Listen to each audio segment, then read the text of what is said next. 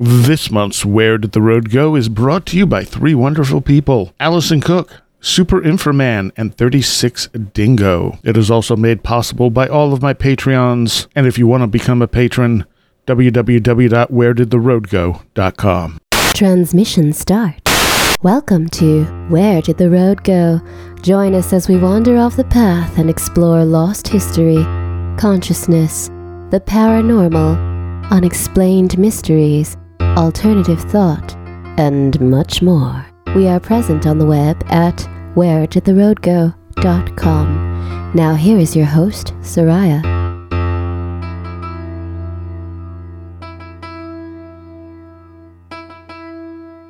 Welcome to this edition of Where Did the Road Go? And tonight I have back with me Mr. Charles Lear.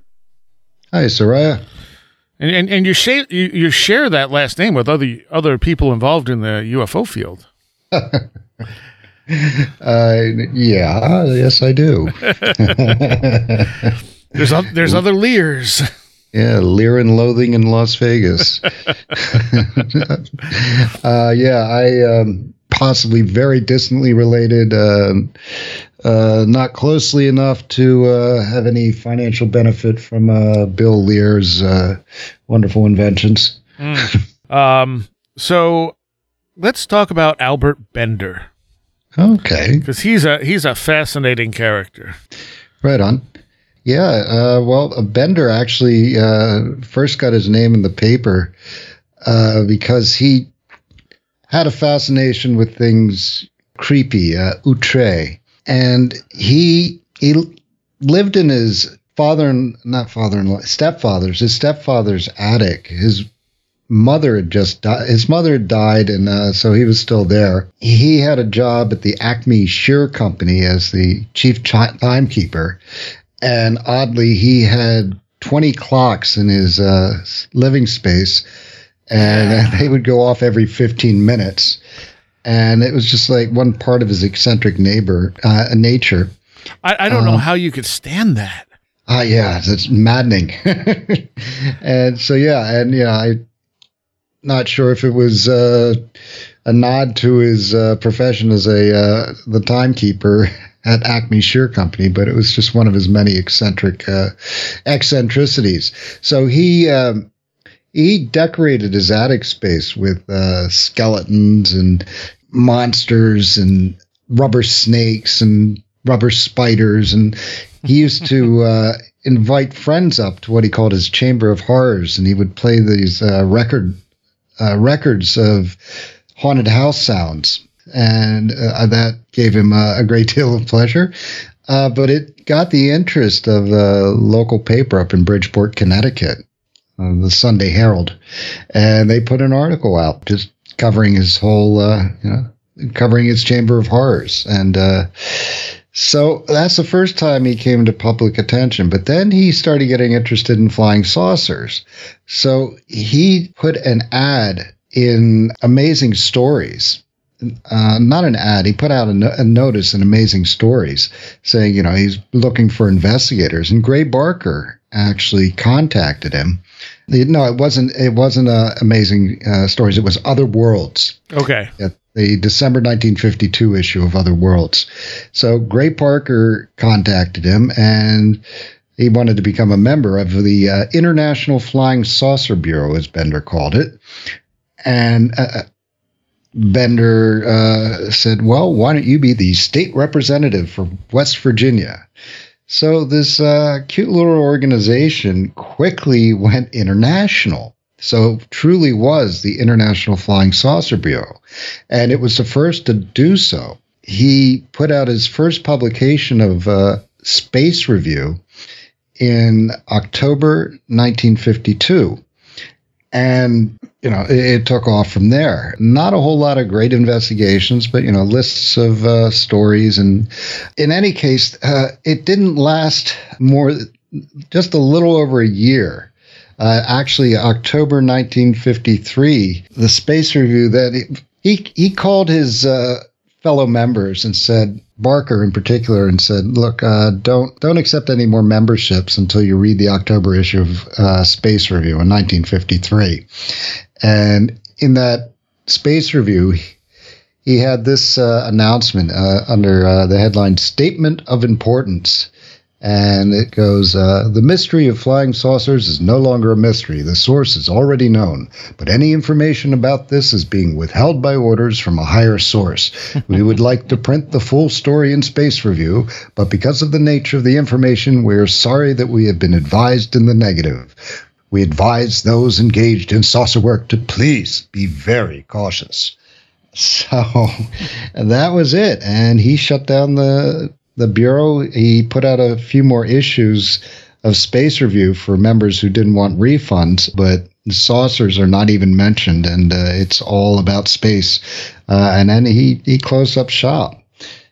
So his fellow members wanted to know what was going on, and he came up with the story that he had been visited by three men in black who told him to quit looking into the saucers. And that was it. And that's all he would say. He wouldn't tell them, you know, you said you know the mystery. But he just, that was it. He got out of the saucer biz after that, until later in 1962, when through Barker's Saucerian Press, he published Flying Saucer and the Three Men. And in this version, the three men in black are three creatures with glowing eyes from the planet Kazik, K-A-Z-I-K. He would feel, in the book, he describes feeling a sharp pain in his head, and then these three men in black would appear. So he also describes having three space maidens come in and rub him all over with with some kind of gel. I think it was supposed to be some sort of antibiotic for space travel, as they took him up in his ship, in their ship. And he describes himself being stiff as a board. And they rubbed him all over. No part of my body was spared. So, and needless to say, the book was met with a bit of dubiousness. Well, you know what's interesting. I mean, that kind of started the Men in Black thing to a degree too. Oh, absolutely, yeah, and Barker went on to play that up in The Silver Bridge, his book about the things going down in West Virginia during the Mothman mystery, which he actually put out before Keel's The Mothman Prophecies. So yeah, both Barker and Keel really played up the Men in Black thing, but you know, Keel actually claimed that he was getting real reports from people being visited by Men in Black. So it's one of those weird things, created by Bender, and then if the phenomena is reflective, Men in Black became a real thing. Right. Well, and it's fairly certain that the military played that up as well. Yeah, definitely. I mean, they have something there where they can interrogate people and make it seem like it's not them. Mm-hmm. Yep. But Bender went on to form the Max Steiner Appreciation Society. Max Steiner was a film composer, and so he was out of the saucer biz. He lived to a ripe old age. I think he died maybe in the might have been as late as the 90s. Yeah, I think he's buried in California, and his middle name remains a mystery, at least to me. I looked on his. You can often when I'm looking for middle names, you can find him on Find a Grave, and his grave marker still has Albert K. Bender. So yeah, I speculate in the book that maybe his middle name was Kayak. My occasional co-host Ren had made the connection between the three men that he sees in certain occult experiences where you interact with these three dark entities. And he often wondered if that was actually what Bender experienced, was this sort of occultic sort of experience, but he just attributed it to aliens, you know? So yeah, if it's fun, if people, I don't know, me personally, when people speak seriously about Albert K. Bender actually encountering Men in Black and being into, somebody claimed to have seen an altar set up in his in a picture of his attic space. Mm. If you listen to was to give a speech at a I forget which UFO convention it was, but he sent a tape along, and you can hear that tape, and you hear his squirrely little voice. You'll think twice. I mean, just he has this really nasal voice like this. I never gave any money to you. You know, he has this great story about how after meeting the Men in Black, he started having mysterious powers, and that people like this guy. He loaned a friend some money, and then the friend avoided him, and then he approached him and said, why are you avoiding me? And, why aren't you, where's the money you owe me, basically? And the guy said, I never gave any money to you. That audio clip. Go ahead. I'm saying, yeah, I never got any money from you. And then the guy, he wished ill upon the guy, and the guy got into a car crash and, bled to death, and it was hidden in the woods off the road. Nobody could see him, so he died a horrible death. And he tells a few stories like that. So Aaron Gullius uses that as the opening for the Saucer Life. I don't know if he still uses it. He was using it at one point. Yeah. That's where I'll absolutely give it to him. That's where I first heard the story. But the tape is pretty hysterical. But So let's talk about Aimé Michel and Jacques Vallée. They pop up around this time too. By the way, your book, for anyone who missed it from last week, is called The Flying Saucer Investigators. Mm-hmm. And it is out everywhere, and it is a very good book. I thoroughly enjoyed it. So what's this published through? Flying Disc Press. Okay. Yeah, that's Philip Mandel's publishing company. So Philip Mandel just... fairly recently published the book, Calvin Parker's book. Oh, okay. And did very well with that. So I think it's Aimé Michel. Yeah, I think so. Okay. 1954, there was a French wave where there were all these humanoid reports coming out. This got the attention of the American saucer community. It's really the first time, humanoid reports weren't that widespread. And then afterwards, the American report investigators started looking into them more. And then right in 1955, America had the Kelly Hopkinsville incident with the Kelly Hopkinsville goblins. Yeah. So, humanoids really got on the map in 1954 from France. And at the time, Aimé Michel had just published a book, The Truth About Flying Saucers. I'm not going to mangle the French title of it. That's fine. But it was published right before the onslaught of the reports. So he was France's UFO expert at the flying saucer expert at the time. And he was the go-to guy. Also at the time, young Jacques Vallée became interested in flying saucers. He had had a sighting with his mother that he writes about. I think he wrote about it in... Forbidden Science, a classic saucer with a bubble dome on it. Yeah, and if I remember right, a bunch of people from his village also saw it. It wasn't just him. Yeah. Oh, actually, yeah, that actually shows up in Jeffrey Kripal's book, Authors of the Impossible. That's where I got that story from. Okay, I think it is in Forbidden Science as well. Yeah, I would imagine so. Yeah. There were, it really started with a guy, Marius DeWilde, reported seeing two short guys, and he flashed a light and he thought he saw a reflection off of a helmet, a glass helmet, with a head that seemed especially large. Then they got into the side of an object, a blinding light came out. In the original, the first newspaper articles, he reported being paralyzed by fear. The object shot off, and that was it. But as the story went from paper to paper, paralyzed by fear became him being paralyzed by the beam of light. Right. But yeah, they I actually don't talk about this part in the book. They checked for evidence and found some deep indentations and some railroad ties about where he said the saucer was. To make them, it would have had to have been they concluded it would have had to have been a good deal of weight. So yeah, the things took off, and people were reporting them all over the country. And one of the things you talk about, too, though, is that the ufologists in the U.S. weren't interested in humanoids so much. But you had tons of sightings in France, but the only stuff they were really interested here in was the actual lights in the sky type of stuff. Jim and Coral Lorenzen and APRO actually took to them immediately. They had no problem with humanoid reports. They liked them, as long as they didn't talk. Yeah, yeah, another weird line to draw. Yeah, well, it's because I mean the contactees were really turning what had started into some, a serious mystery into a circus. You know, the serious saucerologists really wanted to keep their distance, not be part of the laughing stock. Keyhoe at NICAP, National Investigations Committee on Aerial Phenomena,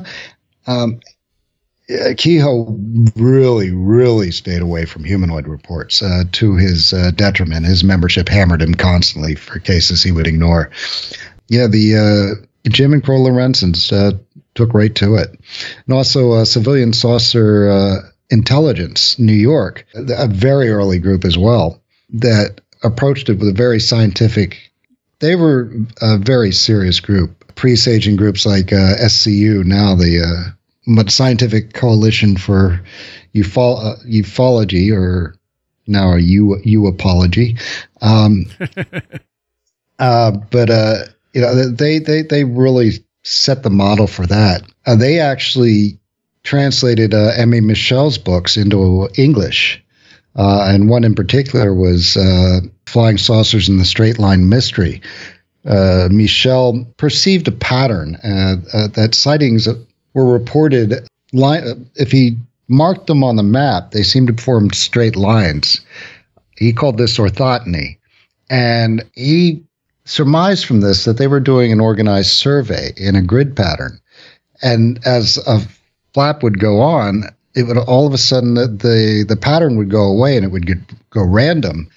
And he hypothesized that this was because they were doing some follow-up visits, spots they just wanted to revisit, and then that would make the pattern appear random.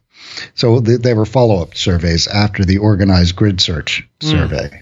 Grid pattern survey. I wonder if anyone looked into that and the incidence of fault lines in France, because Paul Devereaux showed, at least in the UK, that UFO sightings tended to follow fault lines. Oh, that's pretty cool. Yeah, I'm still, think the jury should be out on earthquake lights. I think there's a lot to that, and I'm into geology, and putting that much pressure on quartz, especially if you got a really big vein of quartz. I can imagine that's piezoelectric. Yeah. I think there's something to that, but nobody's proven it. Yeah, but there's little doubt that there are earthquake lights. I mean, they're seen pretty consistently prior to earthquakes. But I mean, there might also be something to do with plasma consciousness in there too. Mm-hmm. I mean, because you got stuff like the Marfa lights and things like that seem to behave as if they're conscious. Hmm. But Hessdalen, I don't think they got any kind of data like that, did they? Who did? Hessdalen? I don't know. Oh, the Hessdalen lights, they were actually, I think, Hessdalen, I think it's Norway. Oh, okay. They had a university set up a study there. They got some really amazing pictures with polarized light to try and examine them. It's been a while since I looked into that. But we were still seeing in that time period a lot more humanoid encounters in France than in the U.S., right? Yeah, but like I said, in 1955, you get the Kelly Hopkinsville goblins, and then there's I've got a whole chapter about that where Isabel Davis and Ted Bloecher, I don't know how to pronounce his name properly, B-L-O-E-C-H-E-R. They put out a publication in 1973 all about humanoid reports in the States, starting in 1955. So, okay, let's look at. This is one of the things I noticed, and it starts with Kenneth Arnold and the flying saucer thing. But how much do you think that the errors in reporting, like saying, nicknaming them flying saucers and stuff, have affected our perception of what UFOs are? Misreporting, right? Where they like. like the flying saucer, there was another thing you mentioned in here that they reported, and it wasn't actually what was seen, and I didn't make a note as to what it was. So, but I mean, like, flying saucers took off, even though what Kenneth Arnold saw were V-shaped things. Yeah, and very early on in 1947, everything was a disc. Whether it was, people were bringing in radar targets, six-pointed radar targets, and they called it a disc in the press. So yeah, I'm sure that had an influence. But you wanted to, one thing you wanted to talk about was the law. Oh yeah, but in France, the other I did make a note. Because you said, as the story made its way from newspaper to newspaper, and you just mentioned this, DeWilde being paralyzed by fear turned into DeWilde being paralyzed by a beam of light. And then you see that sort of perpetrate in other encounters after that. And it may very well be the reflective nature of this phenomena, as you say. Mm-hmm. But it's interesting that these things have changed, just word of mouth, it changes it. And then it becomes like the accepted explanation of what people saw, even though it wasn't. Yeah. It's folklore, really. A good deal of this is folklore. That's why I like the subject. It's history, it's folklore, it's mysticism. I've said before, you can look at it through many different pairs of glasses. The law in France, let's talk about that, because that's great. In October 1954, the mayor of the town of Château-Neuf-du-Pape, he passed a law prohibiting flying saucers flying over, landing, or taking off in community territory. Article 2 states, any aircraft known as flying saucer or flying cigar, which should land on the territory of the community, will be immediately held in custody. And that responsibility was put in Article 3 on the forest officer and the city policeman.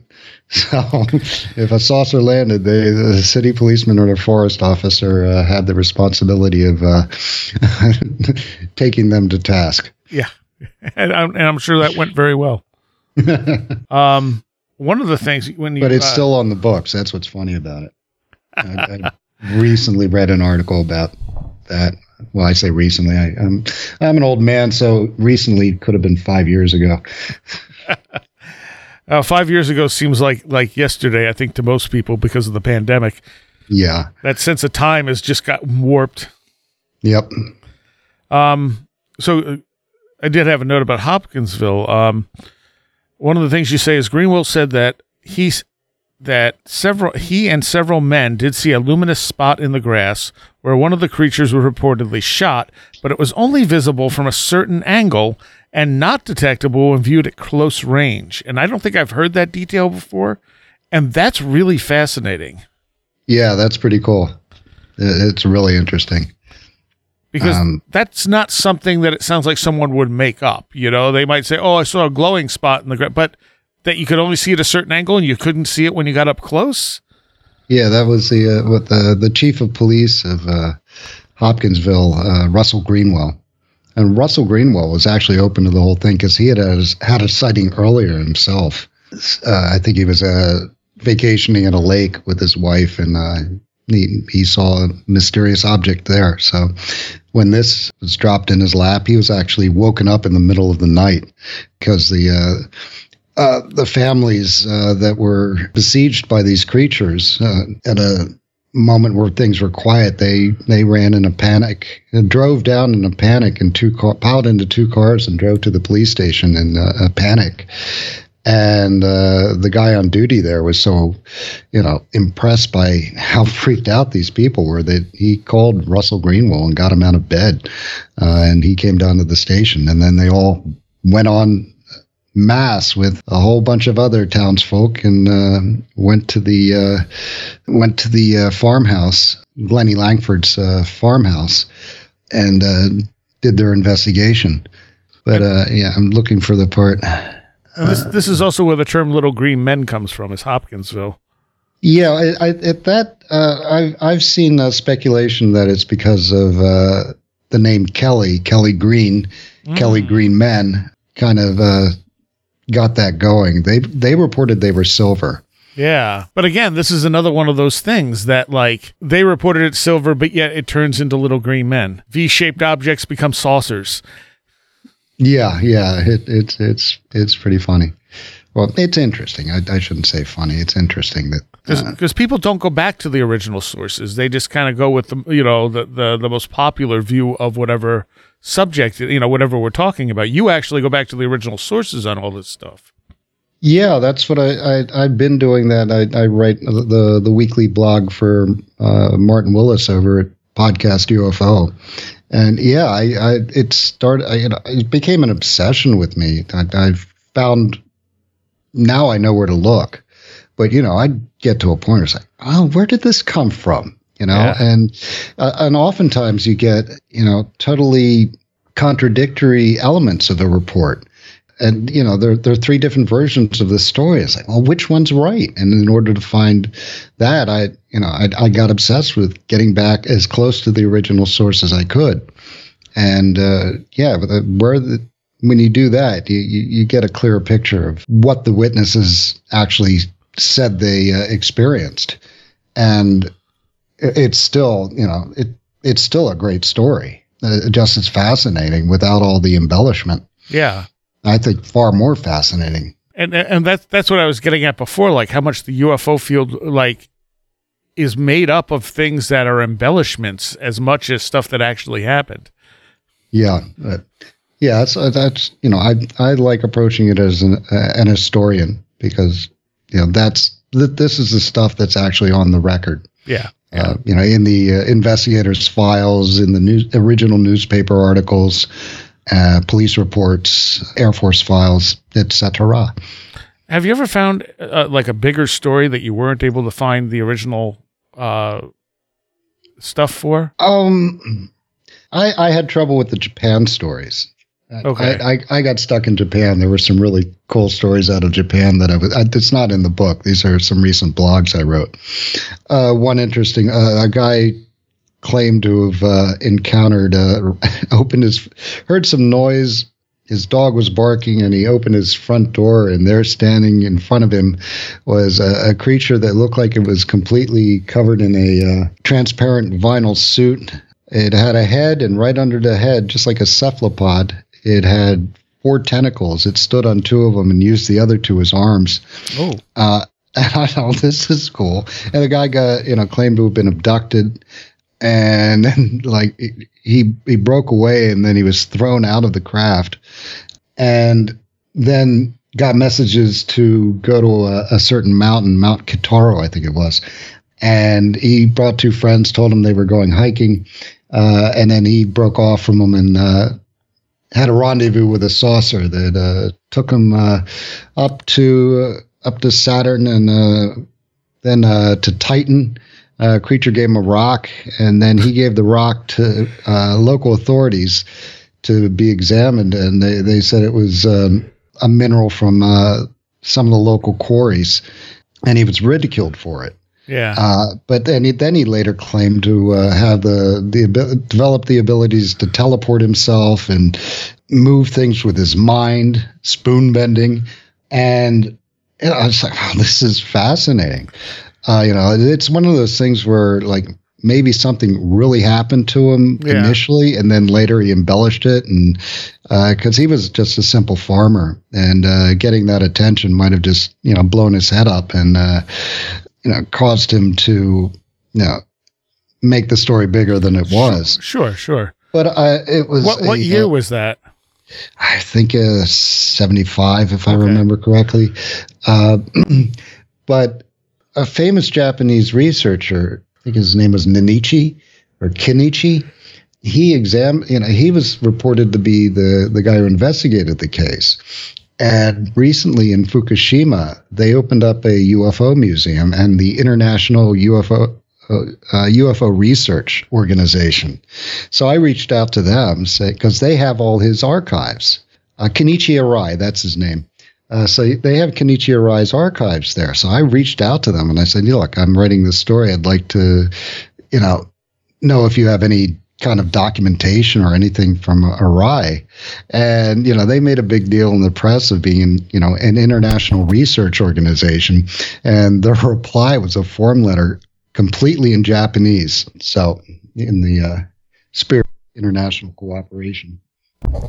So you weren't actually able to find the source? No. I had to write, you know, I wrote it like that. I said, you know, this is basically, this is a great story. This is the researcher. I tried, and these gentlemen weren't of much help. So, and what happens in a lot of those cases, you see it a lot with poltergeist cases, is that the person has something real happen to them, but then they like the attention.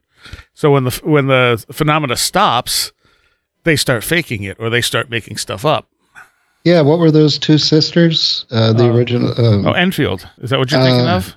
No. It was earlier. They were a couple of sisters who claimed to be communicating and. The Knox.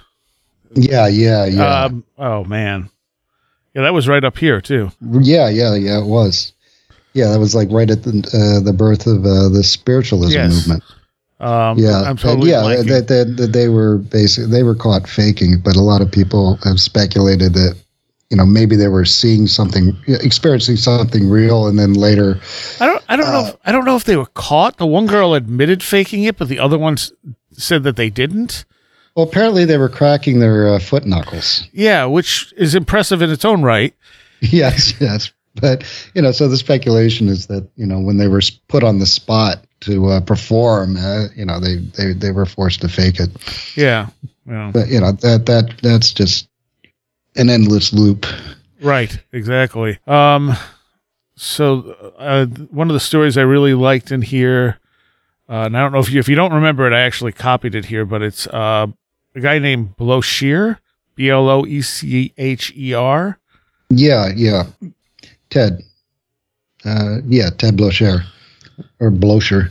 Yeah, his he was in the biz for quite a while. He joined CUFOS after Center for UFO Studies. After he started off as a member of Civilian Saucer Intelligence, and he after that folded, he stuck with it, and he joined the Center for UFO Studies as well. Yeah, he was friends with Leonard Stringfield.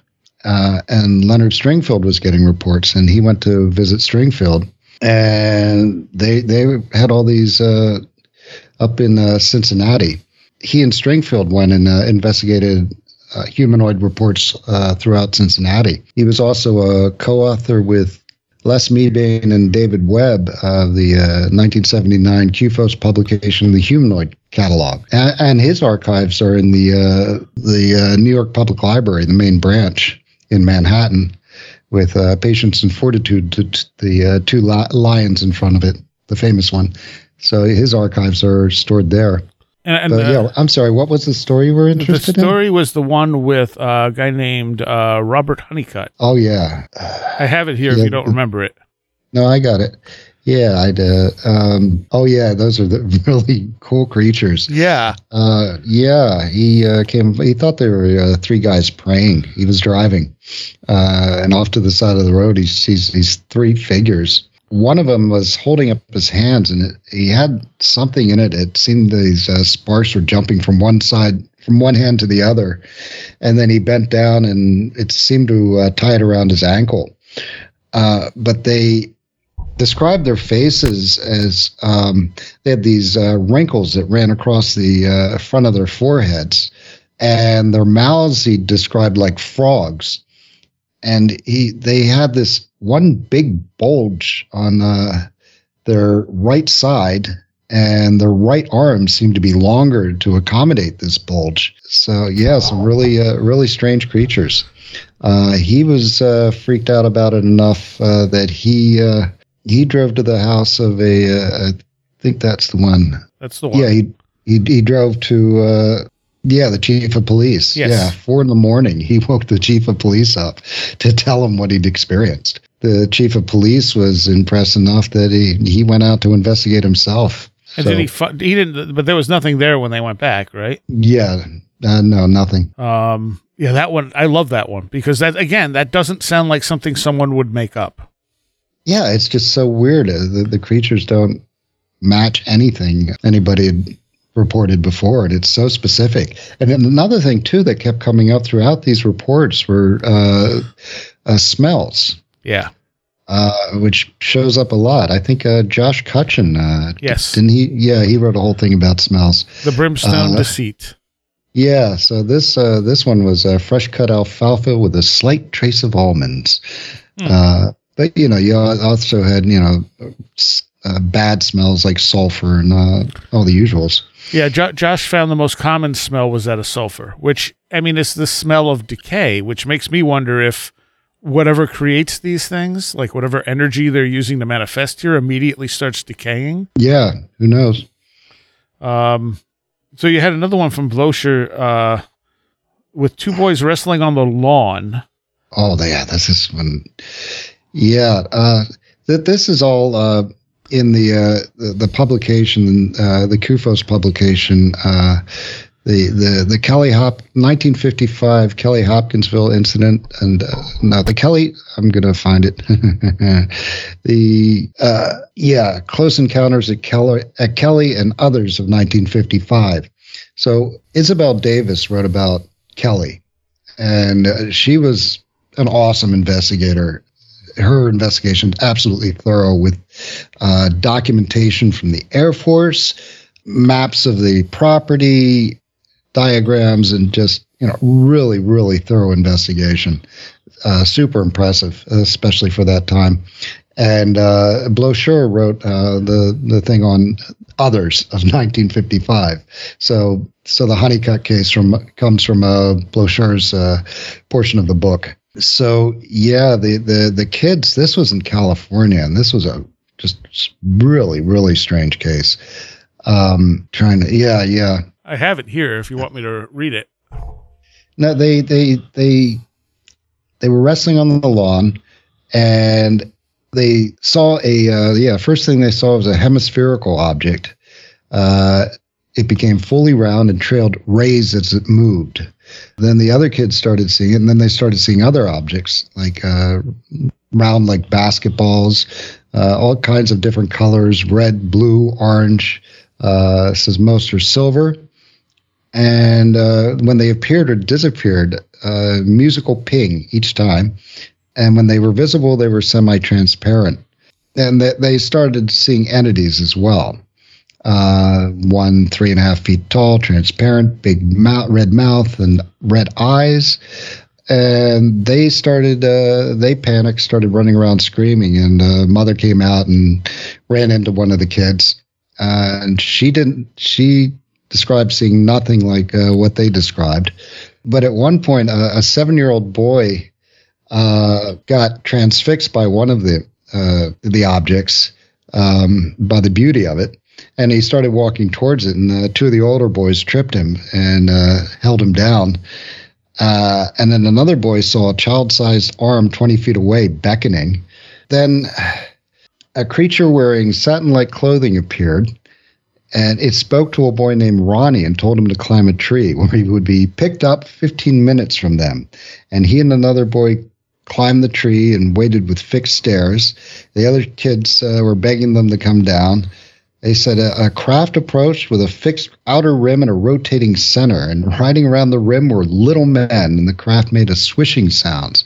The kids got a garden hose and turned it on the kids, the boys, to get them down from the tree. One kid climbed down. The other one slid off to a nearby roof and walked off the edge and landed on his head. It said unhurt in the report from Bloecher. This was also made the local newspapers as well. And he had no memory of what happened to him, and he didn't believe the others when they tried to describe the events to him. Bloecher's assessment was that there is lack of sufficient information to come to any final conclusions. Yeah, it's kind of the definition of high strangeness right there. Oh, my. Yeah, that's an amazing case. And the fact that the mother, now, what was the mother seeing? Was she seeing something but not what they were seeing? That wasn't really clear. I don't think she saw anything. Yeah, that's even more fascinating. Because clearly there was something going on with the boys. Yeah, I think later I actually saw the newspaper article after I had written the book. But yeah, I didn't get any more information than this. Okay.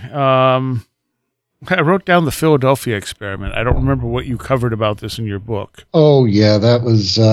yeah, I think that goes all the way back to Morris K. Jessup. He was one of the founders of NICAP, believe it or not. Morris K. Jessup, T. Townsend Brown, who claimed to have developed anti-gravity. He was actually the first director before Keyhoe. One of the rumors is that he was ousted because the board members thought he might be siphoning money from NICAP towards his anti-gravity research. So they booted him and put in Keyhoe. But, you know, when I mentioned Morris K. Jessup, I felt obligated to go further to explain Morris K. Jessup and talk about the Philadelphia experiment. That really came about because the Navy, I think it was the Office of Naval Intelligence? The Office of Naval Research received a copy of Morris K.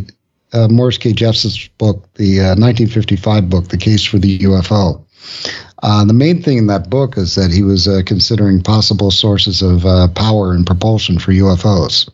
So a copy was sent to the Office of Naval Research anonymously, and sections were highlighted, and there were annotations in the margins with three different ink colors to make it look like it was written by three different individuals. Mm-hmm. They seemed to be concerned with how much Jessup knew, particularly about anti-gravity and electromagnetism. Then Jessup started getting letters signed Carl Allen and Carlos Miguel Allende over the address, and the writer claimed to have witnessed an experiment in Philadelphia, which has become famous by our friend, by Mr. Bill Moore, that a Navy destroyer, the USS Eldridge, was teleported to Norfolk, Virginia, and back.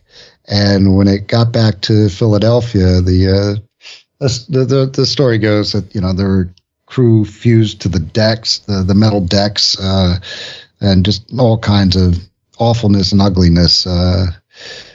Ultimately, the guy's name was Carl Allen.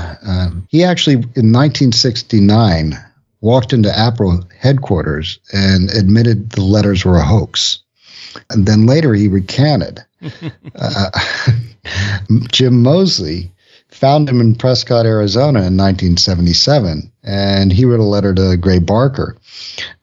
Barker convinced Allen to come to Clarksburg, and he put him up at the Clarksburg Sheraton, and he interviewed him on tape with Moseley present. And on the tape, Allen speaks as if the Philadelphia event is an historical facts, but he admits to writing all the annotations in the book. So, and that tape is in the Gray Barker collection at the Clarksburg Harrison Public Library. And yeah, that's the story of the Philadelphia experiment. I remember John Keel in some talk or something saying how the people, the surviving, sailors from that ship get together every year and laugh about all the different conspiracy stories that are out about what happened at the Philadelphia experiment. Well, apparently the ship wasn't even docked in Philadelphia at the time. I think that's been proven. So...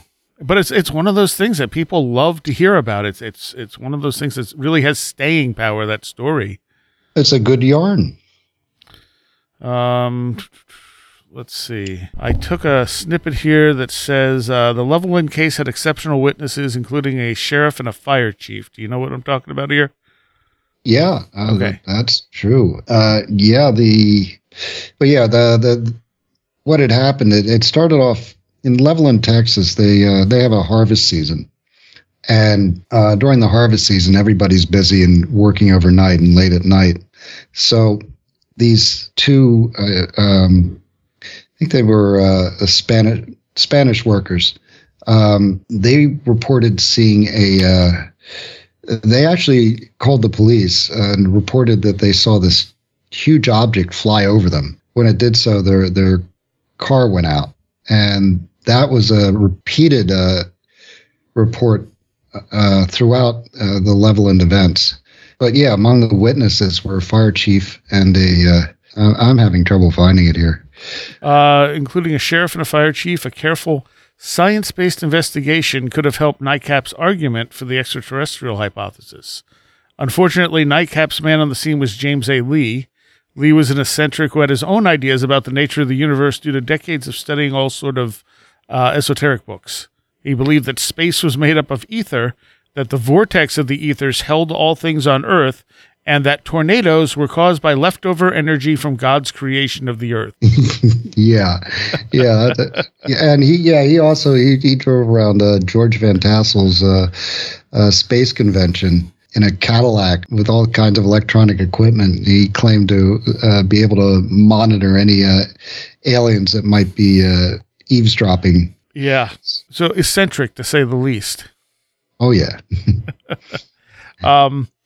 There were the sightings of Father William Booth Gill. This was in Australia, if I remember right. Boinai, Papua New Guinea. Oh, New Guinea. Okay. Yeah, but yeah, he was a missionary from the Australian Anglican Church. Okay, that's where the Australian part comes in. Yeah, and he was the head of a mission in Boinai, Papua New Guinea. And then it was a territory of Australia. So he reported on April 9th. At first, he was in a boat. He saw something in the mountains. He saw a light.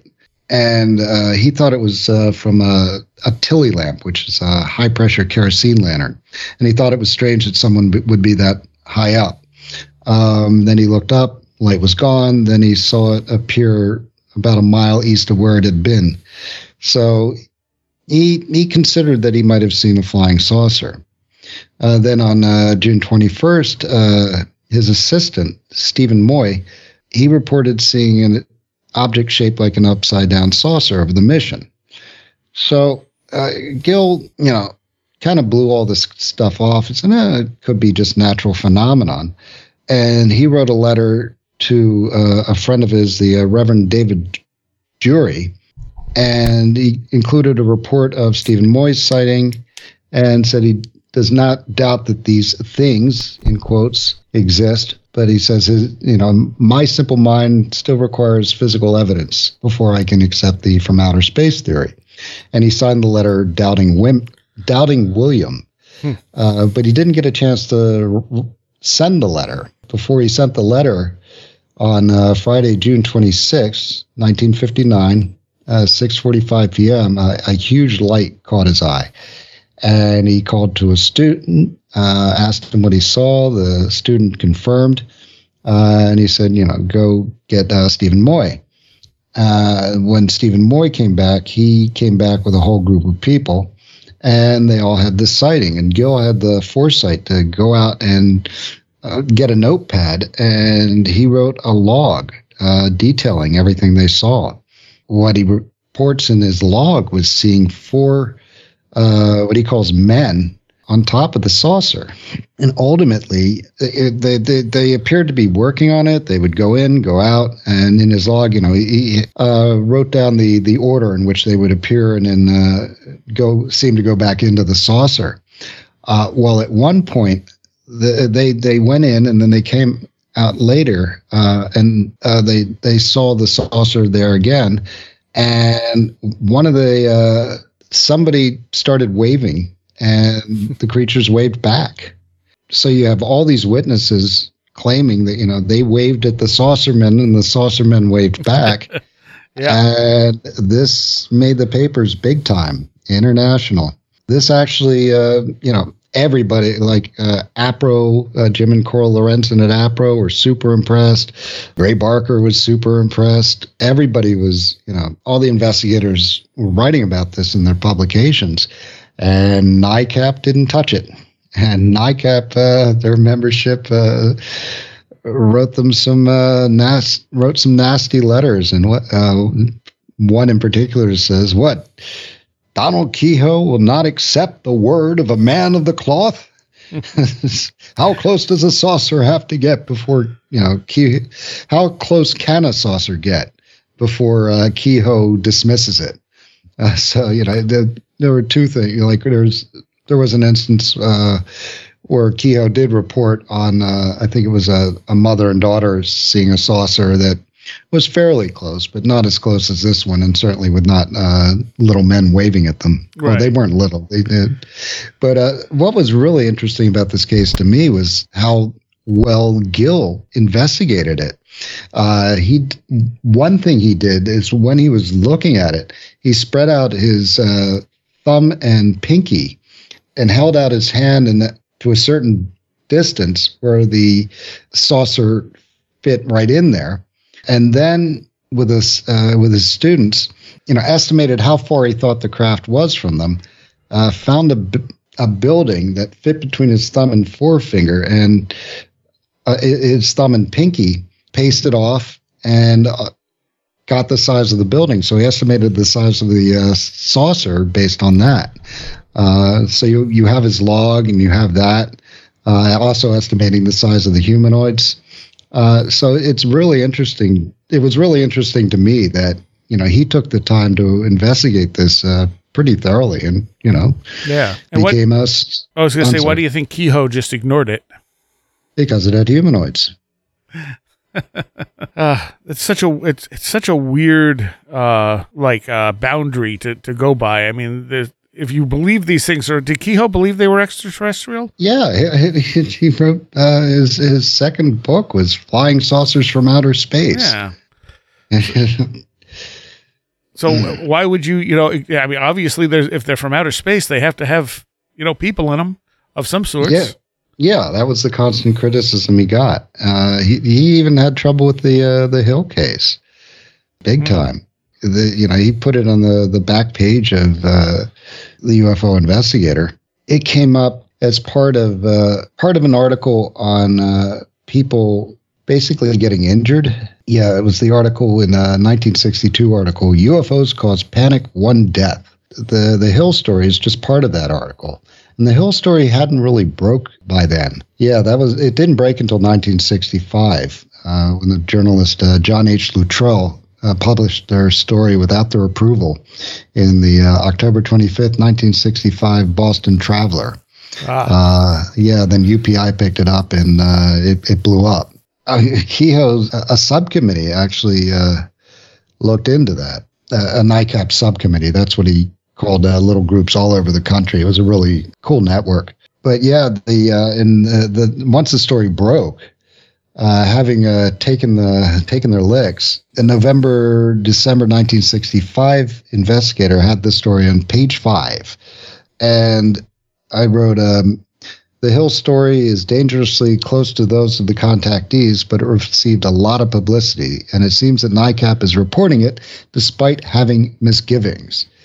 And in the article, it's pointed out that NICAP will report on the story, quote, in line with our new investigation program.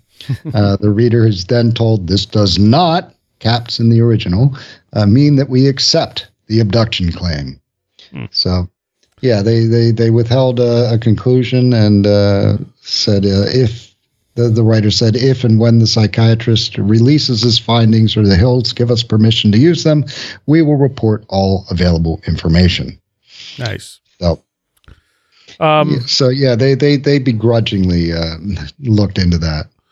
And later, though, Bloecher got involved with them much later, and they turned around. They started reporting on humanoid reports. I think that was after Blue Book folded and they were dying their slow death. UFO injuries are interesting because they seem to start at a certain point, and they definitely seem to be more in like South America and stuff like that. Well, yeah. Well, that was Pratt. What's his first name? Ken Pratt. Yeah, he wrote a book about it, Terror and Death in Brazil, I believe it's called. He was actually a really thorough investigator. He worked for the National Enquirer, so he had a paying gig with them.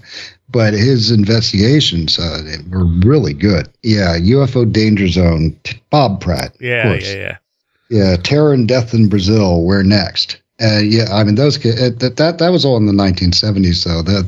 But the stories are just horrendous and bizarre. Like people being pulled up by them is a very common report. Like one guy grabbed to a tree and he was pulled up, and then apparently the tractor beam or whatever wasn't powerful enough, and he slid back down the tree, and then he was pulled up again, and he slid back down the tree. So he had these horrible abrasions all over his chest. And yeah, that's I recommend that book. It's really amazing. But you got to wonder why like South America has these more violent UFO encounters when other places don't. Like, why the difference? Yeah, it's interesting. I mean, it's you could say it's cultural, or you could say it's because they have a strong shamanistic aspect to their culture. With the indigenous population. I mean, you're aware of Alan Stevelman's Witness to Another World? Yes. Oh, absolutely. Yeah. So. He makes that tie directly. But it's all of a sudden in America, though, in 1964, people started getting zapped and burned by during their encounters. Yeah. And, I wrote about that in Chapter 16, Overt Contact. I titled it Overt Contact, which I think was I got that from an article in the NICAP publication, The UFO Investigator. My particular... I think it's kind of horrible to say favorite, but one I found extremely interesting is the case of James Flynn. He was, this March 17th, I guess it was 1965, He was a 45-year-old rancher from Fort Myers, Florida. And he walked into a local ophthalmologist's office. The area around his eyes were swollen. His right eye looked like a bloody marble.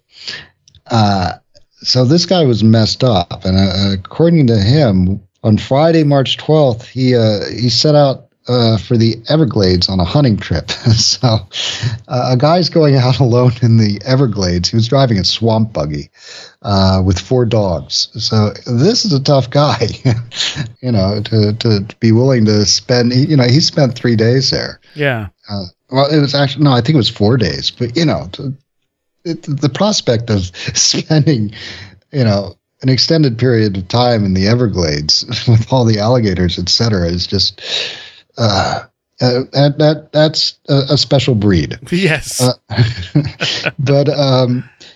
So his dogs took off, and he went looking for them in a swamp buggy. He had three took off, and he had one in a cage with him, and he saw a bright light above some cypress trees. It moved back and forth and then descended and then remained hovering about 4 feet off the ground. He got out his binoculars. He kept on driving until he was about a quarter mile away. He turned off his buggy lights so he can get a better look. And he described seeing this cone-shaped object with a rounded top. And he estimated it to be around 30 feet tall, twice as wide at the base. He estimated based on the surrounding cypress trees. And it seemed to be made of pieces of metal, 4 feet by 4 feet, held together by rivets. Had rows of windows from which emerged a yellowish light. And he said an orange-red glow was underneath. He watched it for about half an hour, then started up the buggy, got closer. He got within a few yards of the lit area, turned off the motor and lights. The dog started freaking out, gnawing at the cage, and he walked to the edge of the object, and the edge of the light, and he waved. So instead of humanoids waving back, he said a short beam of light shot out from below the windows. It hit him in the forehead and knocked him unconscious. So he came to 24 hours later. He had no idea it had been that long.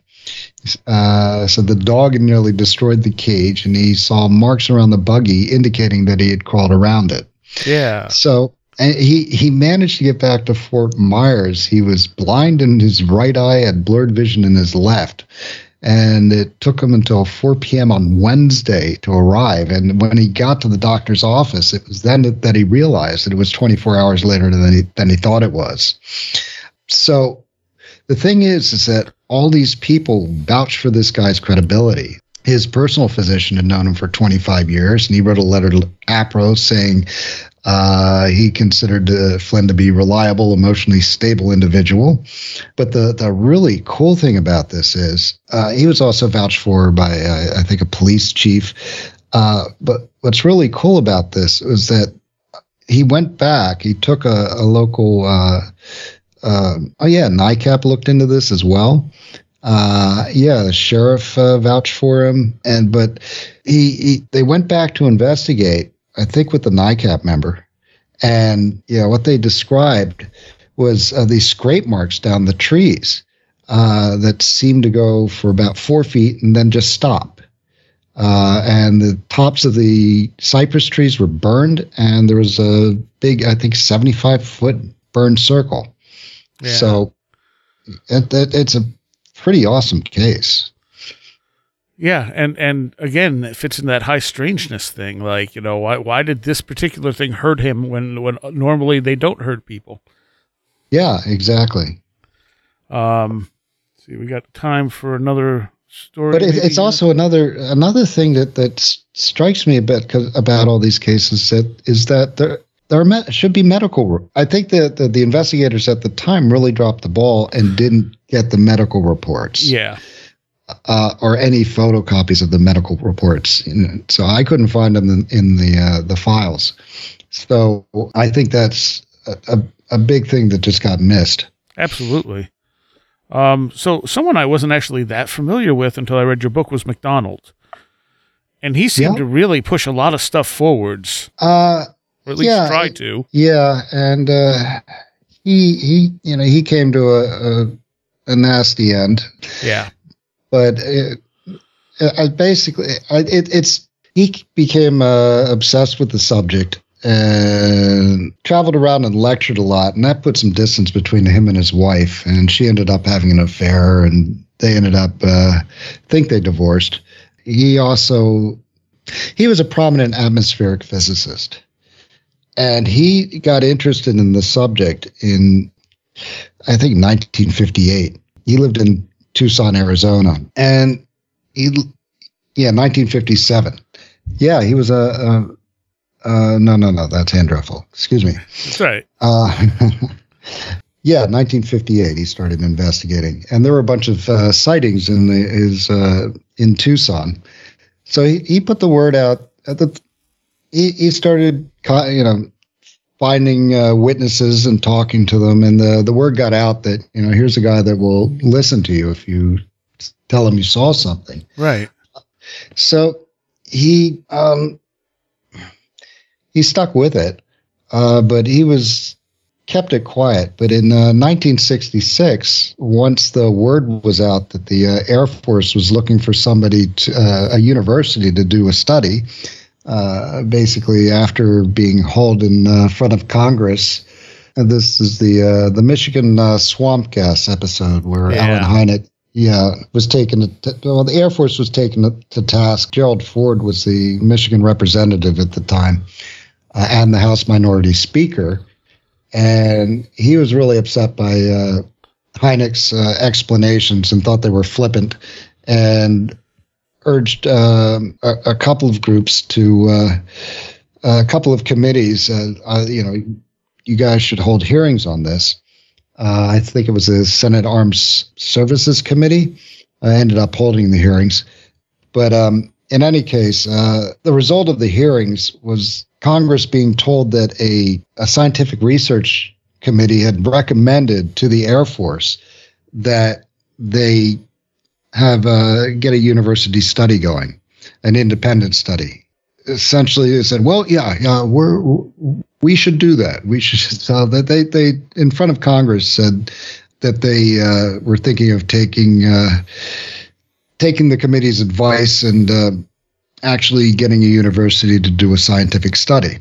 And then since it's on the public record, they were under pressure to actually follow through on that, and that resulted in the infamous Condon Committee at the University of Colorado. Right. So that was 1966. The word got out, and at that point, McDonald decided that he would go public because saucers all of a sudden got an air of respectability. Mm. He was hoping to get a grant from the national, from the NAS, I think the National Academy of Sciences. Mm-hmm. It fell through because they thought that, well, you know, if it would look bad if it looked like they didn't have faith in the Air Force funded study or the Air Force. It would look like they didn't have faith by giving this guy a grant to do his own research. So his grant fell through, but he was working with the Office of Naval Research. He was being funded by the Office of Naval Research. His contract monitor, Jim Hughes, he had written to Jim Hughes saying that, he understood that he was on a list to help with the study, but he had a run-in with the Air Force earlier because they were going to put up missile silos upwind of Tucson, and he got together with Barry Goldwater and who was the governor at the time, and the mayor of Tucson, and took tried to get the Air Force to put the silos downwind. They failed, but the result was that from then on in, the Air Force put the silos downwind of major cities. So he thought this put him on the didn't have him sitting in favorably with the Air Force. So he's probably not going to be a guy they came to look into the subject scientifically. But Hughes wrote him back saying they were interested in what they called remote sensing of the atmosphere. And he suggested that laser observations of anomalous clouds could help clear up some unidentified reports. And he asked McDonald if he could use some of his spare time and look at the Blue Book files and give the Office of Naval Research an assessment based on the data. And because he would be working on the ONR's behalf, Hughes told him he could charge his travel expenses to his contract. Mm-hmm. So McDonald was off to the Project Blue Book offices. Well, what happened was he was given access to the files, and he went through the files, and he was appalled by some of the explanations in the files, such as marsh gas, ball lightning, right, Venus, the whole rigmarole. And he also saw that J. Allen Hynek had signed off on a lot of these. So he took Hynek to task for this. He set up a meeting with Hynek. Their first conversation was him telling, Hynek praising APRO and him praising McDonald, praising NICAP. McDonald was actually a member of NICAP, which is not publicized at all by NICAP, or it doesn't show up in newspaper accounts or anything. I actually it's mentioned, I think APRO mentioned it once in the bulletin that he was a NICAP member, but they kind of didn't play that up. I actually had to get that confirmed. I think Barry Greenwood confirmed that for me, but they really didn't talk about that, which I found interesting. Yeah.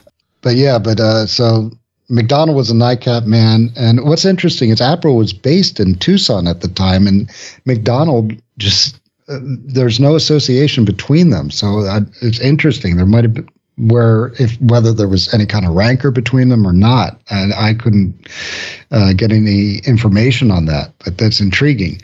But in any case, Hynek was an APRO man, and McDonald was a NICAP man, so from the get-go, they were basically at odds because Hynek didn't think much of NICAP, especially being under contract with the Air Force, and NICAP just hammered the Air Force and hammered him incessantly. But in any case, they made arrangements to meet at Northwestern University, and McDonnell went out to Northwestern University, where at the time, Jacques Vallée was working there as well. Hynek had alerted Vallée to a job for a computer systems programmer, and Vallée took the job because he wanted to work closely with Hynek, and that's where they started what's been known as called the Invisible College. Right. But Hynek wrote about the first meeting in Forbidden Science, the edition covering that period, and McDonnell just laid in the Hynek, and Vallée stepped up and defended him, and really called him out and said, you know, as a scientist, basically you should be ashamed of yourself. You know, why don't you come forward? Well, Hynek actually did afterwards. Hynek started coming out in the press more favorably towards flying saucers, UFOs at that point. And it seems like he did that. He did that with like the guy running Project Blue Book as well. Hector Quintanilla. Yeah, I don't know how to say his last name. Like, he's just very blunt with people. He doesn't pull his punches. Yeah, I think it's actually Quintanilla. Okay. He shows up on UFOs. It Has Begun, the Rod Serling narrated documentary, which has its own strange backstory. But that's another rabbit hole. I say I'm so used to saying Quintanilla. It sounds far more Spanish. But in any case, McDonnell really hammered on Quintanilla, especially for his handling of the Dale Spar case. Dale Spar and his partner chased a UFO from Portage County, Ohio, for 86 miles all the way into Pennsylvania. Yeah. And a whole bunch of other police joined the chase, and there are all sorts of witnesses. Basically a metallic craft. It started late. It started 4:30 a.m. and as the light came up, Spar reported that he could make out an actual metallic object with an antenna, and this thing seemed to slow down, let them catch up, and then take off again, let them chase it. Quintanilla came up with the explanation that they had seen a satellite, then their eyes followed it and locked on the Venus, and that they chased Venus all the way into Pennsylvania. He interviewed. He first called Dale Spar, and his opening remark to Spar was, "Tell me about this mirage you saw," and then talked to him for 2.5 minutes. Then called him again and talked to him for 1.5 minutes, and then called later to the, and I think he gave the police chief the explanation, and it's reported that the police chief laughed out loud. And a stink was raised by local officials there, and went all the way up to the Pentagon. They said, send somebody down there and do a proper investigation. So that somebody was Quintanilla. So he did due diligence and interviewed him on, had him fill out a questionnaire, and then stuck to the satellite and Venus story. Yeah. So this was in the record. And McDonnell in particular hammered him on that. And McDonnell kept notes, and the McDonnell story is told by Ann Druffel, who was started with NICAP in 1957. And Druffel's book is like thoroughly researched. She got access to McDonnell's notes, and he kept all these little notebooks with him at all times and made little notes. So she had access to that. And in his notes, he just writes about just being completely bewildered at Quintanilla's stubbornness to stick to that explanation despite the report. It got heated. He got into a big fight with Quintanilla to the point where the secretary got upset and ran out of the room. Vallée described him as a bull in the China shop. Yeah. And I kind of got the impression that he might have been a bit manic depressive. Oh, okay. We are out of time for this. You okay sticking around for a Patreon segment to finish a couple of these? Yeah, absolutely. All right. Where can people find you online? Well, I write a weekly blog for Martin Willis at podcastufo.com.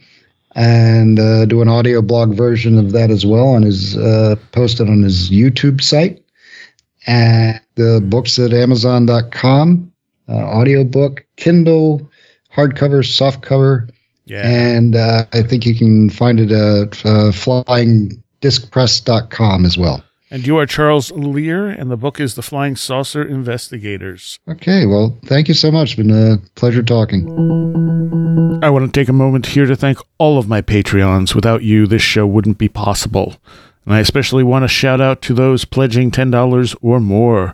Allison Cook, Super Infra-Man, 36 Dingo, Chuck Shutters, Leanne Sherry, CJ, Tim, Andrew Nichols, Matthew Sproul, Christine, a blue second-gen MR2 drifting around a Japanese mountain, Patricia Guayaquinta, Alex Whitcomb, American Rambler, Andrew Maines, Barbara Fisher, Beverly Williamson, Big Boy Limina, Charles Davis, Charles in Florida, Land of the Crazy and Communicable, Christopher Ernst, Greg Cicernos, Craig Parmenter, Crystal Ann Compton, Diane B., Duffy Dowder, Edu Camahort, Empty K., Eric Citron, Eric Todd, J. Otto Bullitt, James Lattimore, Joanna Rojas, John Bracken, Carla Mahoney, Kevin Schreck, Cool Kitty, Kristen L., Laser Printer Jam, Linz Jackson K., Luke Osborne, MJ Armstrong, Jim and Sophie, Mark Bowley, Mark Brady, Matt in Delaware, Patricia W., Paul Jeffries, Ray Benedetto, Riker and Stark,